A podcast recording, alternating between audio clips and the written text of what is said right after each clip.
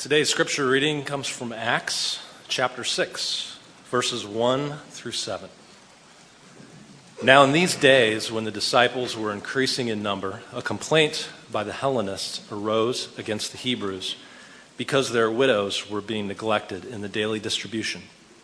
And the twelve summoned the full number of the disciples and said, It is not right that we should give up preaching the word of God to serve tables.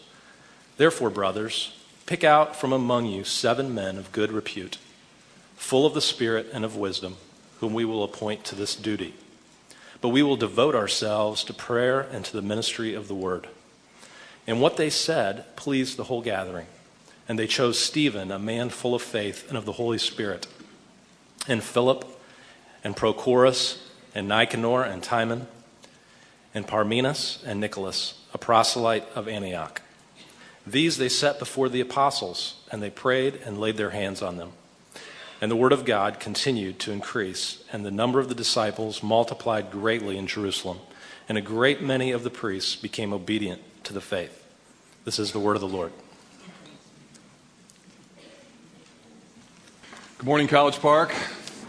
Invite you to take your Bibles if you haven't already and turn to that passage, Acts chapter 6. Our text will be verses 1 to 7 today, and the title of the message is Growth, Governance, and the Glory of God. Part 1, Part 2 will be next week as we talk about some important things that are um, opportunities and also some challenges for us as a church ministry and uh, what we as elders are doing to address them and walk through this season together. So let's pray together and ask the Lord to bless our time. Heavenly Father, thank you for your word. Thank you for its relevance in our lives. Thank you that the way in which you use it is to uh, lay it before us, and then you use the Spirit of God to um, open our hearts, our minds, our spiritual eyesight to see things that we wouldn't see. And Lord, we're praying that you would do that today through your word. Help us to know how to be the kind of church that really exalts Christ and really impacts people's lives. Thank you for the good gift that you've given us in this body. And we are really, really grateful to be together, to worship, to sing, to pray, to love each other, and to receive uh, a gift from you, which is the, the body of Christ functioning well together. So, Lord, we pray now you'd be our teacher through the Spirit. We ask that your Son Jesus would be glorified and that we would make incremental steps today in becoming more like him. And we ask this in Jesus' name. Amen. Our mission as a church is igniting a passion to follow Jesus. And I hope that you know that that mission is not just some nice wall art, but this is a commitment that we all make together that essentially means that we believe that there's nothing more glorious, more wonderful, more exciting, more powerful, more endearing, or, or more attractive to the world than a group of people who believe with all their heart, soul, mind, and strength that it is truly joyful to follow Jesus with all their heart, soul, mind, and strength. Do you believe that? Okay, just so you know, the 8 o'clock service said amen louder than you did, okay?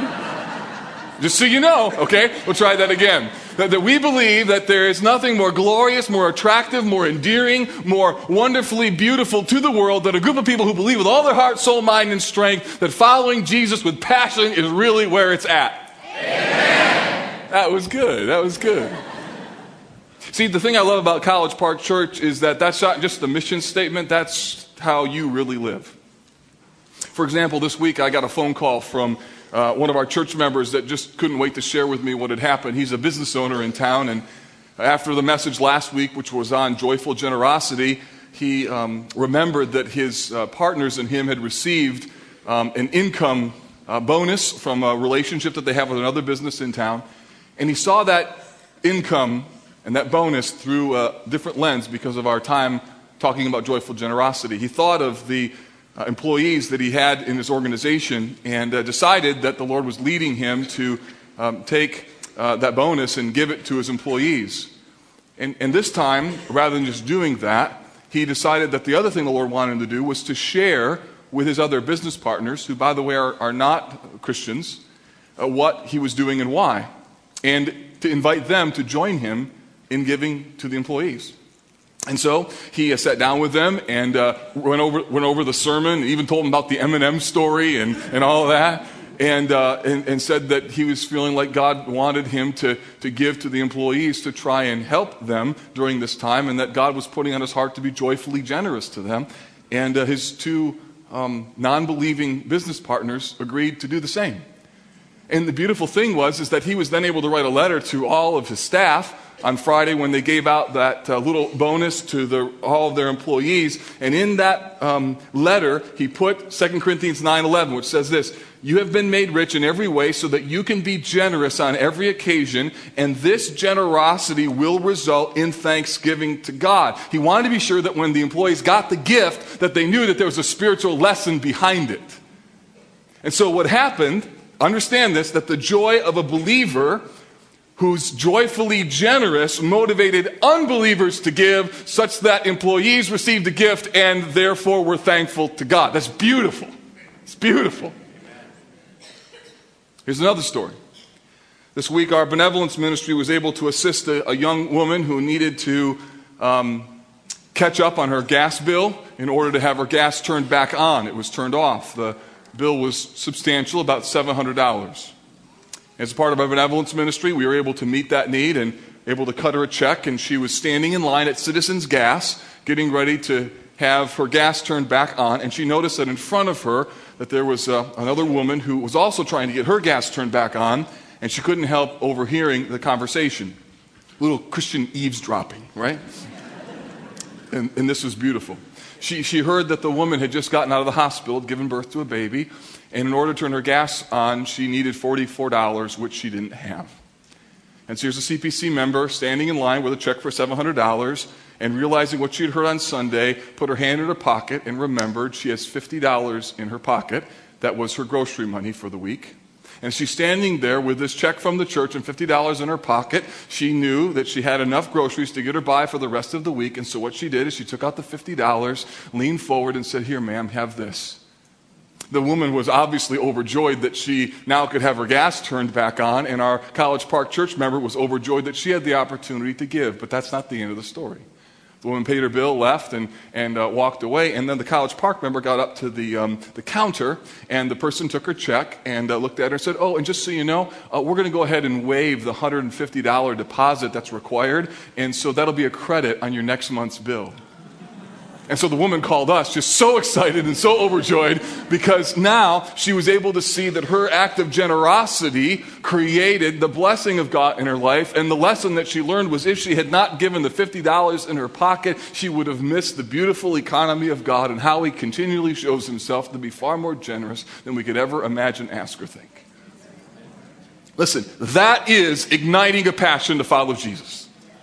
That's what it means. It means that from the depths of our souls, from the internal workings of our hearts, we believe with everything in us that Christ really does make a difference and he is attractively contagious.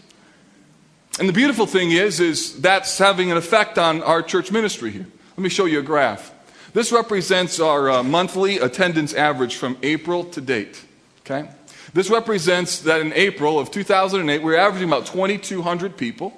And igniting a passion to follow Jesus is contagious, such that you're inviting people to come with you. And the result now is in February, we averaged 2,800 people on Sunday morning. Uh, that's a 25% growth since April. What that means is, uh, okay, yeah, we can clap. That's fine. What that means, I don't know if you've noticed, it's a little more crowded around here, which is a, a good thing. Uh, means that we've started worship two, which is uh, an overflow service that uh, we've added a number of things to that to make it feel more like a, uh, a service that's just parallel to this one. But it also means that um, as a church ministry, it, it, it's, it's pressing on our forms, our ministries, and asking us to really make uh, ministry happen in new and different ways. What you may not know is that every Sunday, an average of 15 new people go to our coffee talk room. 15 people every week. That's why every week Eric talks about the coffee talk room. So if you wonder, why did he talk about the coffee talk room every week? Here's why. Because there's people every week who've never heard about the coffee talk room. That's why. Why did we talk about the mission statement every week? Because there's somebody every week who hasn't heard about it. So please don't sit out there like, they talk about it every week. We're not talking to you.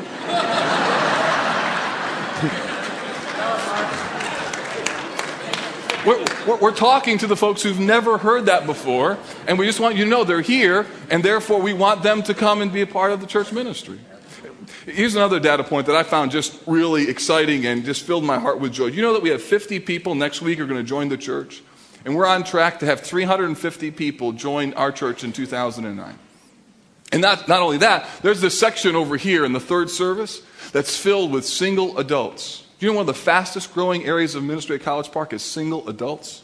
They're finding a community in their, their ABF class. They're coming to the worship service. They, they sit over here. In fact, whenever I mention them, they're like, woo! So whenever I want like a, like a cheap amen, I just throw in single adults, just wherever. They, woo! Amen! and, and, that class, listen, that class in this, over the summer and in, in, last fall, grew from 45 to 85 people in about three months. It doubled in size. So my point in all of this is for you to understand that there is some exciting things that are happening that we're inviting people to become a part of what it means to be uh, integral into this body, investing into the work of ministry, into one another's lives. And that also presents some opportunities for us and some challenges that we need to talk about as a church ministry.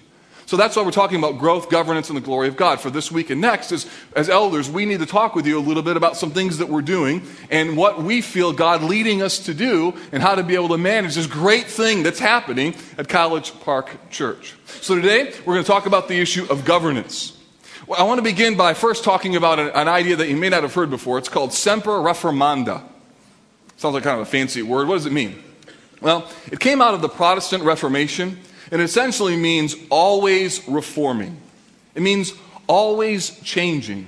And it came out of the Reformation because there was this sense that the existing church was more committed to its traditions, more committed to its forms than it was to the scriptures. So, Semper Reformanda is essentially a commitment to look at everything through the lens of Scripture to look at everything through the lens of the movement of the Spirit of God. Meaning that the Word of God will be our authority, but that we need to realize that the Spirit of God uses things differently during each generation, and therefore we need to figure out the forms of ministry that we use and be sure that we hold them loosely. You know, every church has forms. It has things like doctrinal statements, programs, traditions, a culture, uh, particular ways of doing ministry, other things that make it, make it unique. And the church, in order to really be everything that God wants her to be, has to be continually looking at everything that it has through this lens of Scripture in order to avoid two dangers.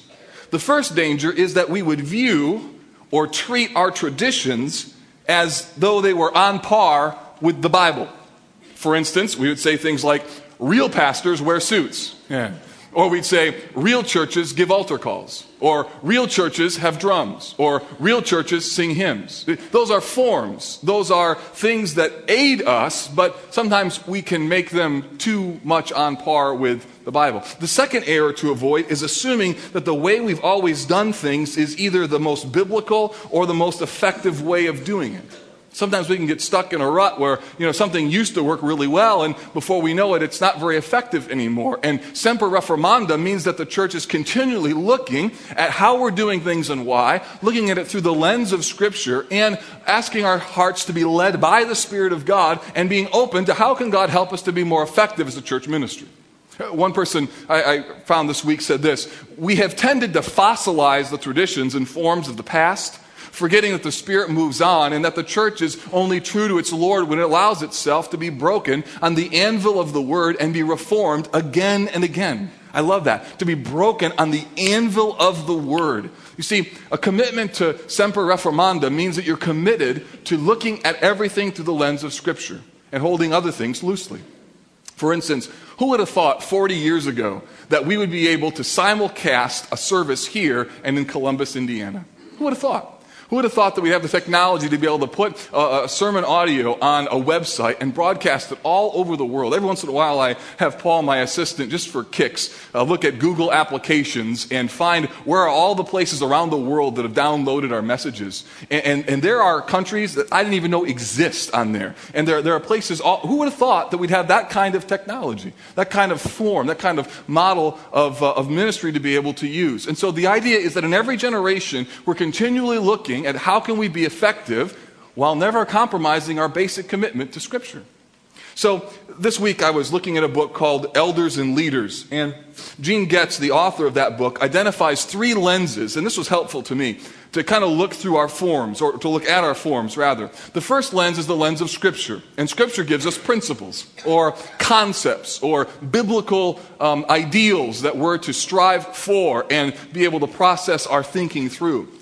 And then also, the next lens is the lens of history, where we can look at, at, at, at historical uh, lessons that we could learn. Essentially, you know, we're not the first people to do church. And that means that we can look at history and learn some things and not repeat the same mistakes that others have made. And there's also some things that were done in the past that are really helpful, and they're still helpful. And just because they're old doesn't mean they're bad. In fact, some old traditional stuff is actually really good and helpful. And that's why it's still around, because it's still good.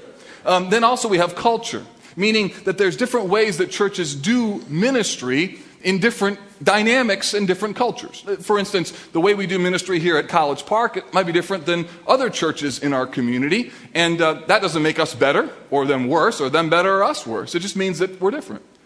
For instance, how many of you have gone on a vision trip at College Park Church? Let me see your hands. Gone to a different country? Okay. So a vision trip is a, a, a, trip that our folks take to a different country to experience the work of global missions. And, you know, when you go on a missions trip, you realize, wow, they really do things differently there. When we were in India, everybody who came up on the platform took their shoes off. These guys are preaching in bare feet. I was like, wow, don't have clean socks today. You know, I mean, it's like, look at those folks, and, and that's a, a different method, a different model, a, a different form. Not that it's right or wrong, it's just culturally different. In Slovakia, for instance, the pastors are partly paid by the church and partly paid by the government. First time I heard that, I was like, and that works? You know, I was like, wow, that's interesting. And it's just the way they do it. It's a different form. The, the point is, is that there's scripture, there's history, there's culture, and there's forms. And it's important for us to realize that semper reformanda means that we have to continually examine our forms through the authoritative lens of Scripture, through the informative lens of history, and the practical lens of culture.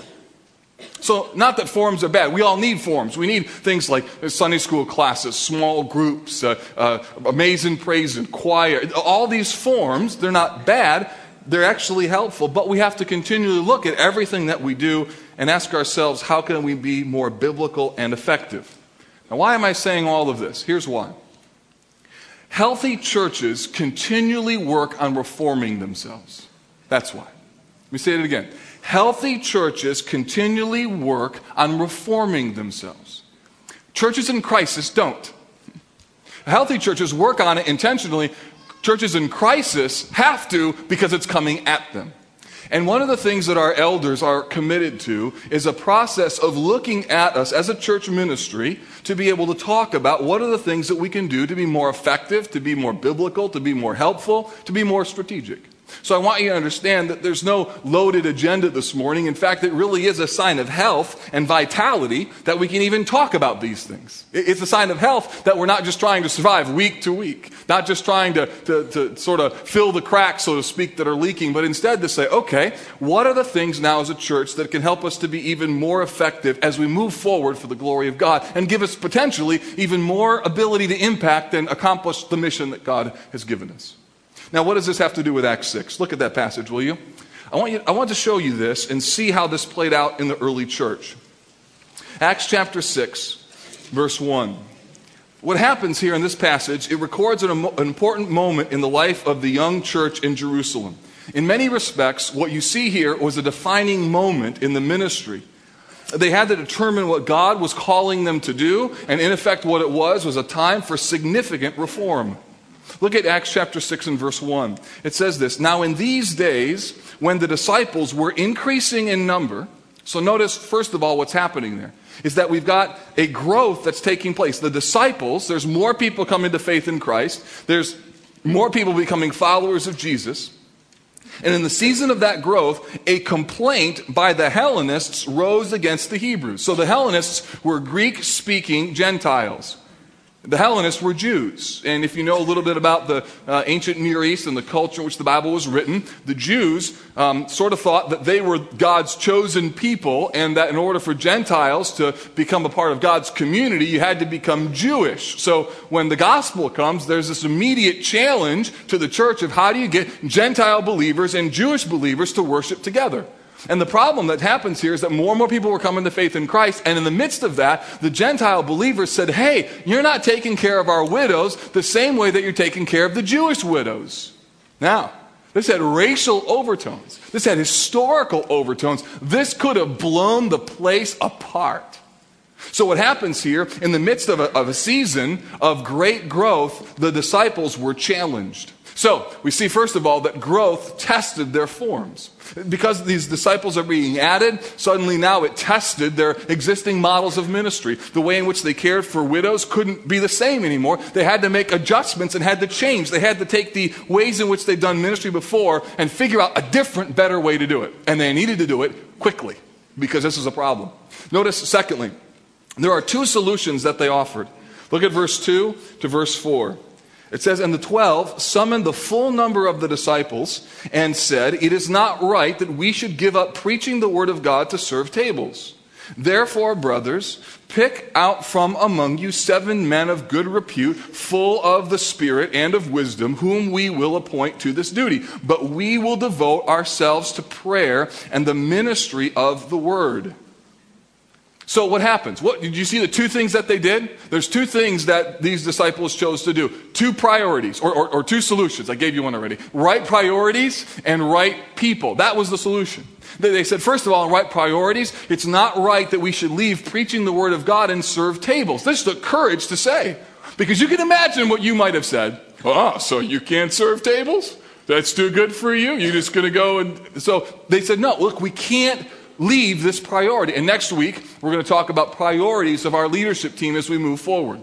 The second thing, though, is what we're talking about today, was right people. So the two solutions were right priorities, and secondly, right people. Essentially, the apostles understood that they needed to create a new form of ministry to care for these widows, and their solution was not, let's write a new policy manual.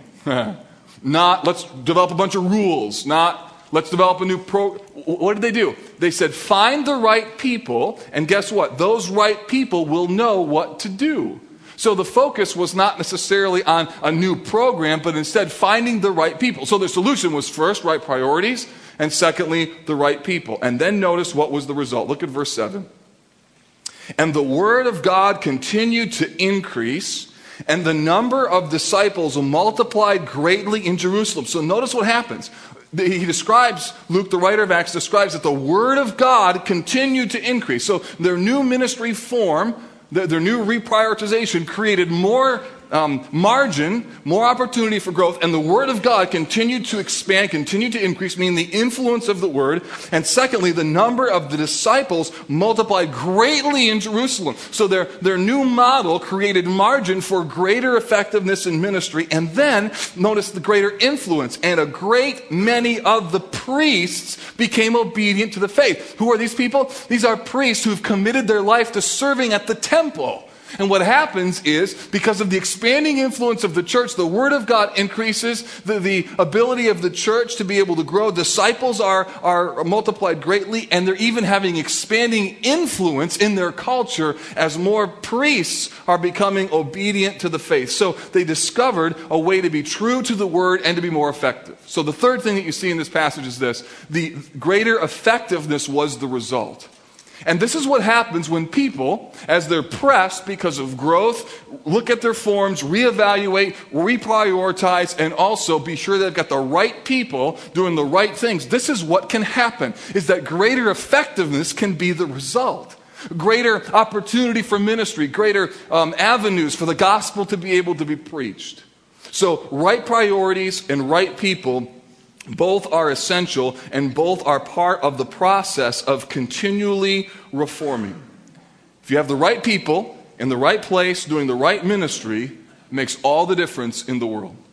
So, what does Acts 6 teach us? It teaches us a very important concept in the Bible as it relates to governance or how a church is led. And here it is it is that we need right people, right ministry, and flexible forms right people, right ministry, and flexible forms. You see, the Bible doesn't talk a whole lot about the forms of ministry, and I think wisely so. The Bible doesn't tell us a whole lot about the way in which we're supposed to do everything, but it does tell us very specifically about the kind of people that are supposed to be in leadership roles and in leadership positions. The Bible doesn't tell us a whole lot about how many different groups of deacons you should, you should have. We have, for instance, uh, visitor deacons, we have facility deacons, we have compassion deacons. You're allowed to be creative in the forms. Doesn't tell you how often elders should meet or how long those meetings should be. I have an idea how long God wants them to be, but um, He doesn't tell us.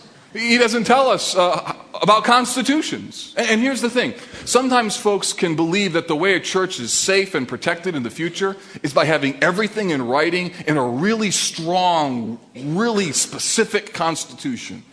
And you know what? I'm not against constitutions, I think they're great and helpful. But the reality is, you know, the best way in which to protect a church over the long haul? Here's how have the right people in the right positions make the right decisions. That's really what it is. Because I know churches who've had great constitutions, great documents, great policy manuals, and terrible people in leadership, and the place was not safe. And I also know churches in other parts of the world, they don't even know what the word constitution means for organizing a church. They're gathered in house churches and cell churches. So the idea of putting this all down on a piece of paper and having an annual business meeting and what in the world? We're trying to survive against persecution, but they've got right people and the right place of ministry making the right decision. That place is safe as it possibly could be. So the idea is right people, right ministry, flexible forms. Let me show you how this kind of plays out. A couple other principles from a number of other texts. Look at Ephesians 4, verse 11. Turn there, will you? Ephesians 4, verse 11. When we're talking about right people and um, in the right position, what I want you to see is that one of the things that God gives to the church is He gives gifts to the people of God in the form of people. So, Ephesians chapter 4, verse 8 says, when he ascended on high, he led a host captives and gave gifts to men. So, when I candidated here, I, I unpacked this verse a little bit. We're not going to take time to do it fully today, but it, it means that when Jesus ascended, he gave gifts as a part of the spoils of war. And those are spiritual gifts, and a part of those spiritual gifts are actual people. Look at verse 11. And he gave the apostles, the prophets, the evangelists, the pastors, and teachers to equip the saints for the work of the ministry. So, here's the deal God gives the church gifts in the form of people. And therefore, in the body of Christ, there are all sorts of gifts that God has given us. And the responsibility of the church is just to recognize those whom God has given us. It's the difference between um, looking at somebody who's in a ministry position as though somehow you made them a leader spiritually. You see, we don't make people a leader spiritually, God does. We just recognize it. It's a small little nuance, but it's a big deal. And the reason why that's important is that there are all sorts of people in our church ministry who have been gifted for the work of ministry, and our role is to find them, to recognize them, and say, Go do that because you've been given to us as a gift. You've been given to us by God to do the work of the ministry. So, in one sense, you've given me the responsibility to be lead pastor at College Park Church. But the reason you gave me that responsibility was because you recognized the gifting of God that came from Him to me for you. And that's the same with everybody in the work of ministry. The point of all of this is, frankly, relatively simple. It means that we don't make people spiritual leaders, God does. We just recognize it, which is part of the wisdom of your search team here at College Park, who is called the recognition team. It's beautiful language, really fits the spirit of Ephesians 4. Now, look at another passage, 1 Timothy chapter 3. So, setting that up, that God has given us gifts in people, and we're to recognize those gifts, we then have some very clear instruction on what the characteristics of the pattern of their lives need to be. And there's three passages that we could look at 1 Timothy 3, 1 to 13. We could also look at Titus 1 and 1 Peter 5. They all say essentially the same thing with a little bit different nuance. And the only passage I want to specifically read is 1 Timothy 3, verses 1 to 7. This is the qualifications for the elders. Here's what Paul says. This saying is trustworthy. If anyone aspires to the office of overseer or elder, he desires a noble task. So just, just stop right there for a moment. Notice that he says, if anyone aspires to this office, it's a good thing. You know what that means?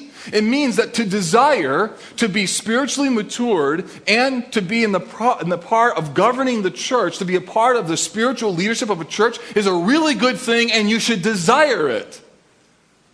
That means that there's some young men in this audience who are going to listen to this on an MP3 file or in Worship 2 or at Columbus who you need to hear this. We need you to grow and become godly. We need you to know those scriptures. We need you to be like 1 Timothy 3 because we need you as a part of the eldership of College Park Church sometime in the future. And it is right and godly and spirit led for you to say, I want to esteem to that kind of spiritual role. Not because you want a big head or long meetings, but rather because it's spiritually Something that Paul says it's a noble task and it's a spiritually good thing to desire. So that means that moms and dads, we ought to encourage our children to become godly, to grow. We ought to affirm folks in the use of their gifts of ministry, and we ought to always be looking behind us as who's coming up to fill the ranks of future spiritual leadership positions. Paul then goes on and describes further what the characteristics need to be. Therefore, verse 2 an overseer must be above reproach husband of one wife, sober minded, self controlled, respectable, hospitable, able to teach, not a drunkard, not violent, but gentle, not quarrelsome, not a lover of money. He must manage his own household well, with all dignity, keeping his children submissive. For if someone doesn't know how to manage his own household, how will he care for God's church? He must not be a recent convert, or he may become puffed up with conceit and fall into condemnation of the devil. Moreover, he must be well thought by outsiders so that he may not fall into disgrace, into the snare of the devil. That stuff is non negotiable. The number of elders, how often they meet, how long their meetings go, all that stuff, that's negotiable. But this stuff is not negotiable. Now, if you were to look at these three verses, you'd find about five different characteristics or five different things that, that surface. The first is these passages give us two offices elder and deacon.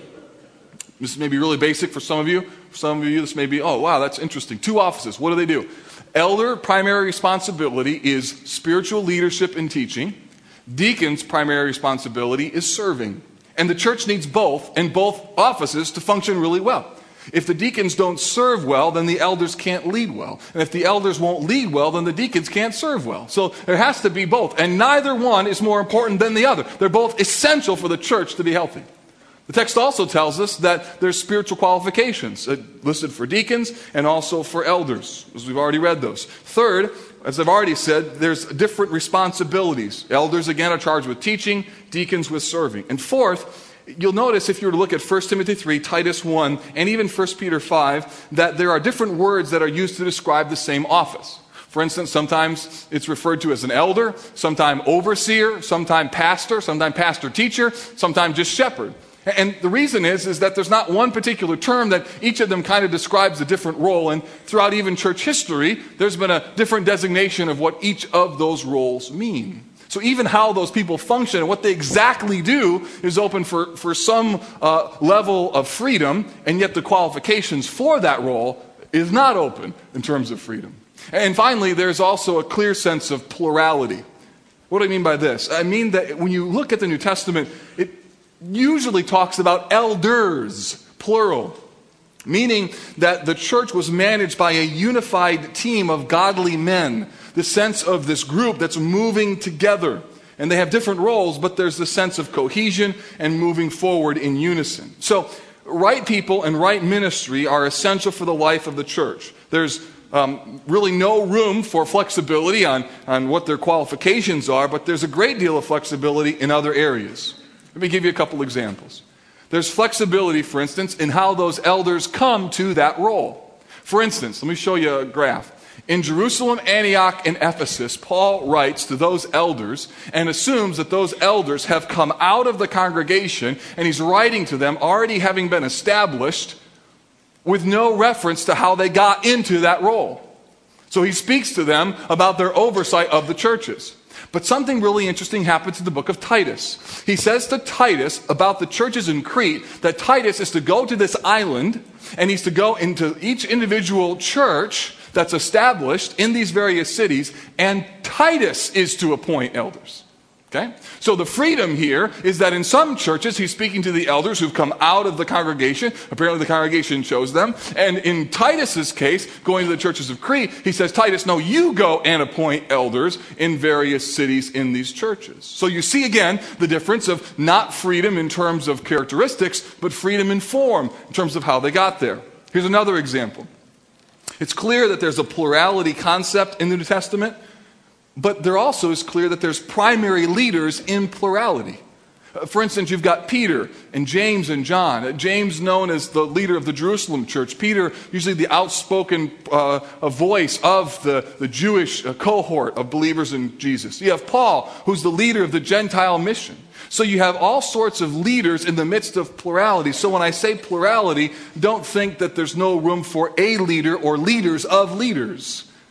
And here's another example ministry in every city and in various regions took on a different flavor, different strategy. For instance, sometimes Paul went to a synagogue, other times he went to a cultural center, like in the city of Athens. Sometimes he met with churches who met in houses. Other churches uh, met in synagogues. Some met in the Temple Mount area.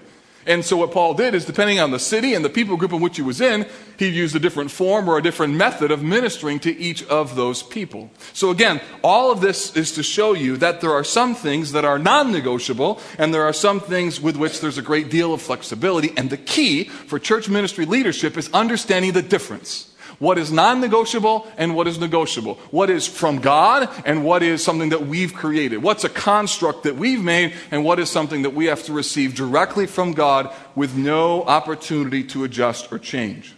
So let me review. Here's what we've seen so far. First, the church should always be reforming, always looking at herself, examining how are we doing things biblically? What is the lens through which we're looking at the things that we're doing in, in life and how are we doing in terms of effectiveness? Second thing, the church is protected by the right people doing the right things. More than anything else, the most important protection of a church is having the right people with the right heart, the right relationship of, before God, looking at the ministry and doing right things. And finally, that there's a level of flexibility in forms. There's a, a an, an, understanding that things that we do in ministry are creative, but not all of them are necessarily scriptural per se. All right, so now let me translate this for you for us here at College Park. You might think, so what exactly is this all about and where are you going with this? And let me just explain what's going to happen. On, on March 29th, uh, 2009, just a few weeks from now, we're going to ask you to uh, approve um, a list of men who are going to be described here at College Park Church as pastors. That's what the end game is, and that's it. That's all we're doing. It's the first step of um, a process for us to be looking at who we are as a church ministry and how we're governed. College Park Church is governed by a team of elders. There's a picture from a, a staff, um, an elder retreat that we had.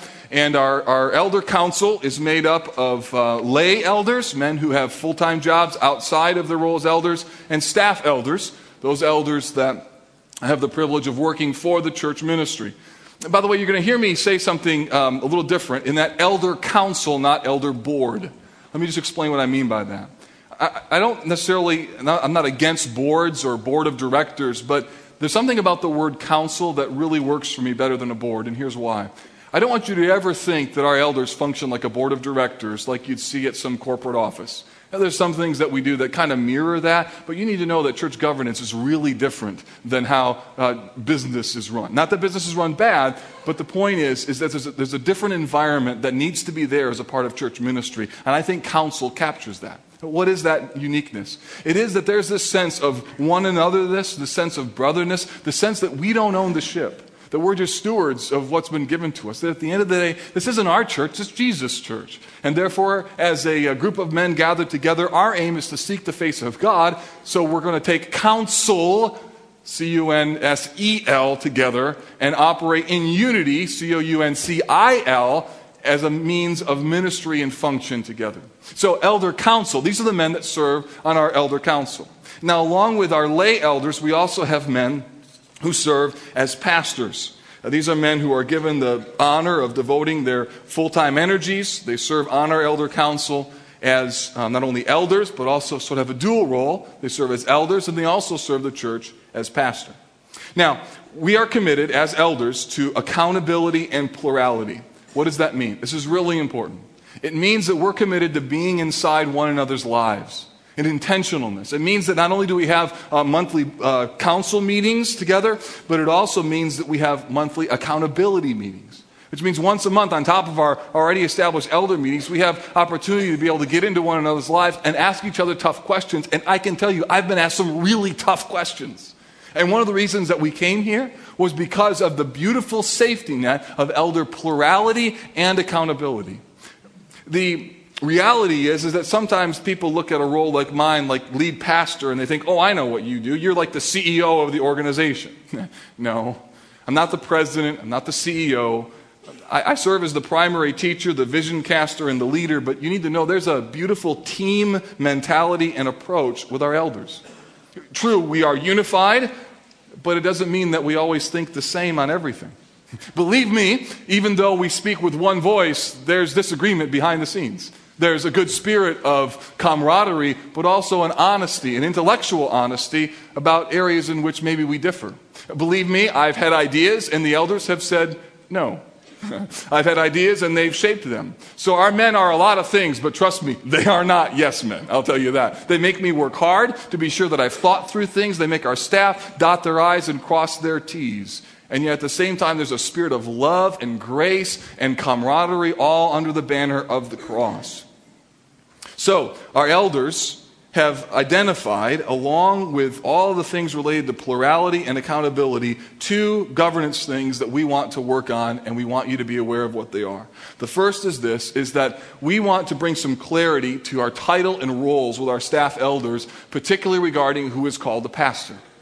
I don't know if you've noticed it, but sometimes how we uh, call certain people around here isn't consistent. We've got folks like Doug Paybody, who was a senior pastor in southern Indianapolis, who's an ordained pastor who's called a director of counseling. And, and, therefore, it's not always really clear as to who's a pastor and, and even clear as to how you become a pastor at College Park Church. So, whenever we bring someone new in, the question always is so, exactly how do we get them in? How do we vote them in? Uh, for instance, we're going to be bringing a new position online soon. It's called the community life position. And our hope is that that will be a pastoral position. So if it's a pastoral position, you as a congregation will vote on it. Initially, we may bring that person in as a director because maybe they have to grow into the pastoral role. So we may hire them initially as a director, but when they become a pastor, you as a church will have the opportunity to vote on that. Something our elders just feel as though it's important for the congregation to say, yes, you are the pastors at College Park Church. And so we want to bring some clarity to that, and we're going to do that even today. The second thing is, is to identify that there are some things in our Constitution that need to be brought up to date. Uh, typically, when a church grows, its constitution is about maybe five to seven years behind it. And that's the case with ours our Constitution hasn't kept up with us. So, in some cases, it's really helpful. In other cases, it's really a hindrance. There's some things that we'd like to move forward on, and then we get the Constitution out. We're like, oh, goodness, we have to do this and this, and some things that just don't fit us anymore that we need to, to address. And uh, in our church uh, congregational meeting on March 29th, we're going to list what those are for you so you can see here's the various discussion points that we're going to talk about. Here's the timeline for when we're going to talk about them so you'll know exactly what we're looking at and what kind of things that we need to really kind of clean up and bring up to date within our Constitution. The end game for all of this is to really begin a process of looking at ourselves as how we can become more effective, how we can as a church, uh, really take the existing ministry God has given us and be sure that we're doing everything we can for the glory of God very, very well. Now, the, the thing you're going to vote on is this our, uh, our list that we have of our pastors that you will vote on on March 29th is this list right here. And this involves some changing, some nuancing of titles. Uh, some of these men were already voted on as pastors, others were not. Some of them we think they were voted on, but we're not sure when it happened. And so we're just going to take care of it all at once. We're going to press the big reset button and say, okay, once and for all, on this date, all of these fellows are uh, approved as pastor. Because you probably remember some of them that you voted on as pastor. I mean, you, you do remember when you voted on me as your pastor, right? So hopefully you can remember that because I remembered that. So all of those uh, names are going to be on that ballot. Let me just tell you quickly what each of these guys do. Uh, Mark Vroegop, that's me, lead pastor. What do I do? I'm responsible for the word and prayer, for vision casting, and for leadership. My responsibility is to lead the elders, to lead our staff, and to lead the congregation, cast vision, figure out what do I believe God wants us to do, proof that with the elders, lead them, lead our staff, and preach and teach the Word of God and lead you in prayer. That's what my role is. Uh, Joe Rice, who formerly was uh, administrative pastor here, his role is going to be described now as executive pastor. What does this mean? It means that Joe's primary responsibility is to manage the vision, to take the vision as I'm articulating it, as our elders confirm it, and then figure out how to be able to get that done. What are the ways in which, using our staff resources, our financial resources, our building resources, the history of the church, all those things, how can we move us from point A to point B? It's more than just the dangerous bees of church ministry buildings, bodies, buses, and bucks. It's more than that. It means leading staff. It means taking the, the vision that, that, I'm casting and figuring out how to be able to make that happen. It means someone who's a right hand to me in ministry, sort of like um, Batman and Robin, sort of like the Lone Ranger and Tonto, sort of like Harry and. No, we won't go there, right? So the point is, you've got a team, even in the midst of our senior staff, that are moving together in, in unison, and his role is to lead our staff in that capacity. And one of the reasons why it's so important for him to do that job is his success in that allows me to keep on track with word and prayer, vision, and leadership. Now, the next one is Eric Anderson, pastor of worship. His responsibility is to lead everything you saw up here this morning. And I don't know if you know it, but there is hours and hours of what happens behind the scenes to be able to make this happen. And what happens every Sunday has been intentional, thoughtful, and prayerful. And I hope you appreciate and understand the level of spiritual commitment that this team has. Eric does not have an easy job. Music is not an easy thing um, to be able to shepherd because there's people on every side of the equation. I couldn't do his job. I couldn't sing, but I also couldn't have the kind of generous, gracious, non defensive spirit that our brother has. God has given us a gift in him, and I hope that you see that and recognize that. Don Barnabas has an unusual gift set that he can give a kid a high five on Sunday morning and really want to impact people's hearts, little kids' hearts when they're really young, and also do a hospital call an hour later and minister to death and dying, dying people. And Don's responsibility is to do both, both to care for our children and help them learn what it means to ignite a passion to follow Jesus, help their parents in that, and also to help us with our ongoing care needs. So the things like we started, like the Jump Start for Men, this, this um, Monday morning uh, Bible study and prayer time for men who are unemployed, that's under Don's umbrella. And even this women's Jump Start thing that we're starting on Thursday at noon is under the care umbrella of College Park Church.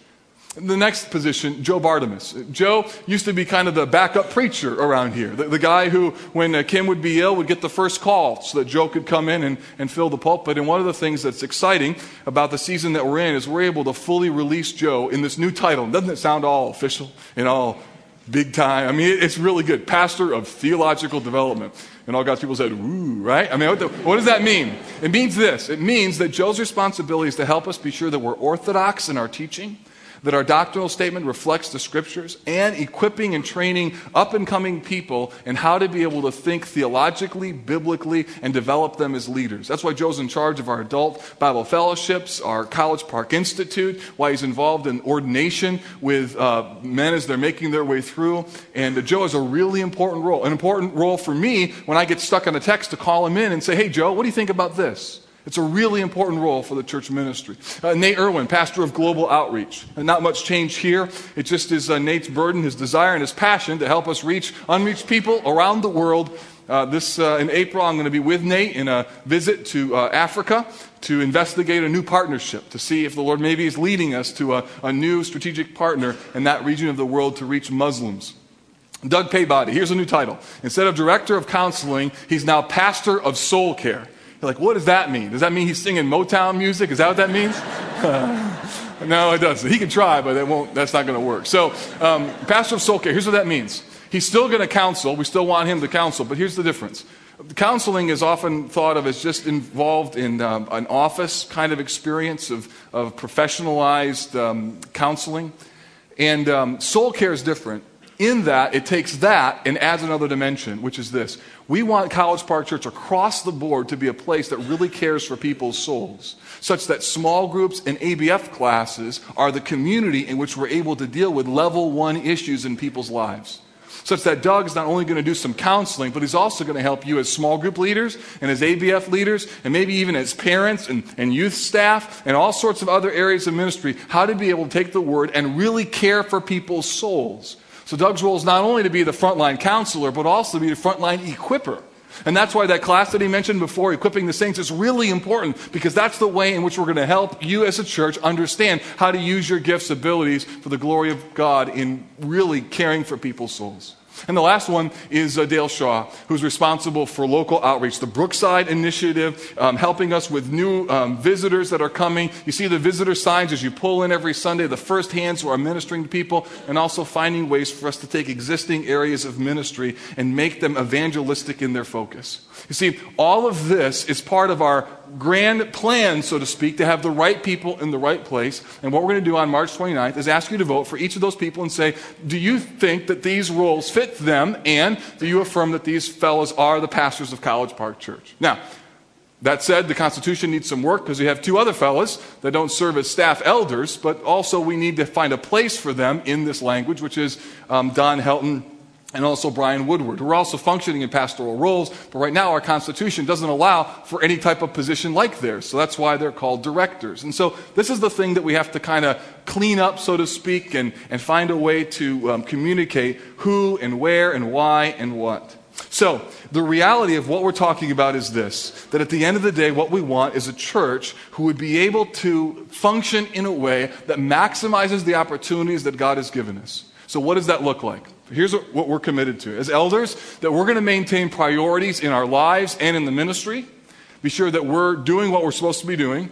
Then we're also going to identify areas of growth and strategies for improvement. We want to look around and say, hey, how can we be better? And how can we improve? What are the things that we need to do better on?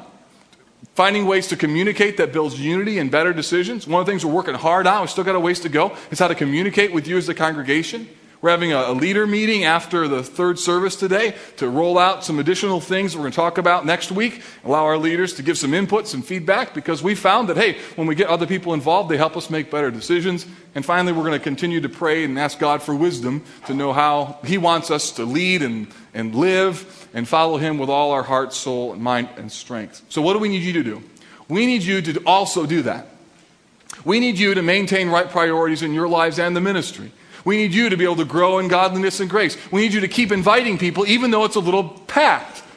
And next week, we're going to talk about a couple things which identify areas of growth and strategy. When you see someone who's struggling in the hallway, trying to find their way around here, don't think, boy, I hope Mark's on that. hope someone's on that. You get on that, right? Because this is just our church. This is your church, right? The ushers, when they come down and they're trying to find seats, one of the hardest jobs is to ask people who've already been seated if they're willing to move down. And they come and they look at you like, you know, come on, there's a seat like right in the middle. But oh no, you bought that seat, right? So you're like going to sit there and we're asking you to move for the glory of God. That's what we're saying. Just scooch down, okay? Or here's another thing. Uh, some of you, you, you come here a little early and that's great and you park really close. No, time to change that. Gravel is godly. Find the spot go way, way, way far away. Park long ways away and drug your little kids into church. And when they say, Why are we walking so far? You say, Because gravel is godly. That's why. Because we're going to park far. Here's why. So we're going to let other people park close. It means that we need you to own some of these things and help us. To help us in communication, how, how, to be able to, to think about some of the things that we're talking about, and also to prayerfully seek God for wisdom. This is, at the end of the day, what we need you to do because this church doesn't belong to us. It doesn't belong to you. At the end of the day, it belongs to Jesus. It's his church. He's the center. He's the shepherd. We're just the under shepherd. And governance means right people at the right place making the right decisions so Jesus can be, so that the church can be everything that Jesus wants her to be. This mission, beloved, is too important. This calling that we have is too critical, and life is too short for us not to say, okay, let's get serious about how to ignite a passion for Jesus in new ways at College Park Church so that we as a church can be everything that our Lord wants us to be. Growth, governance for the glory of God. Let's pray. Father, we um, thank you that we have the privilege of being a part of this body, and we thank you that you reign over all, over everything that we could ever plan, think, dream, or ask. You, Lord, are the one who we bend the knee to. And uh, we just thank you that you are bringing people to our assembly we thank you that you are allowing us to be stretched in some ways, and we're asking you to give us grace to know how to think, how to pray, how to plan, so we can maximize your glory and we can also experience our ultimate good. which is you, Christ, being in the center of our lives. Oh, we love you, and we're thankful for all that you're doing in our midst. In Jesus' name.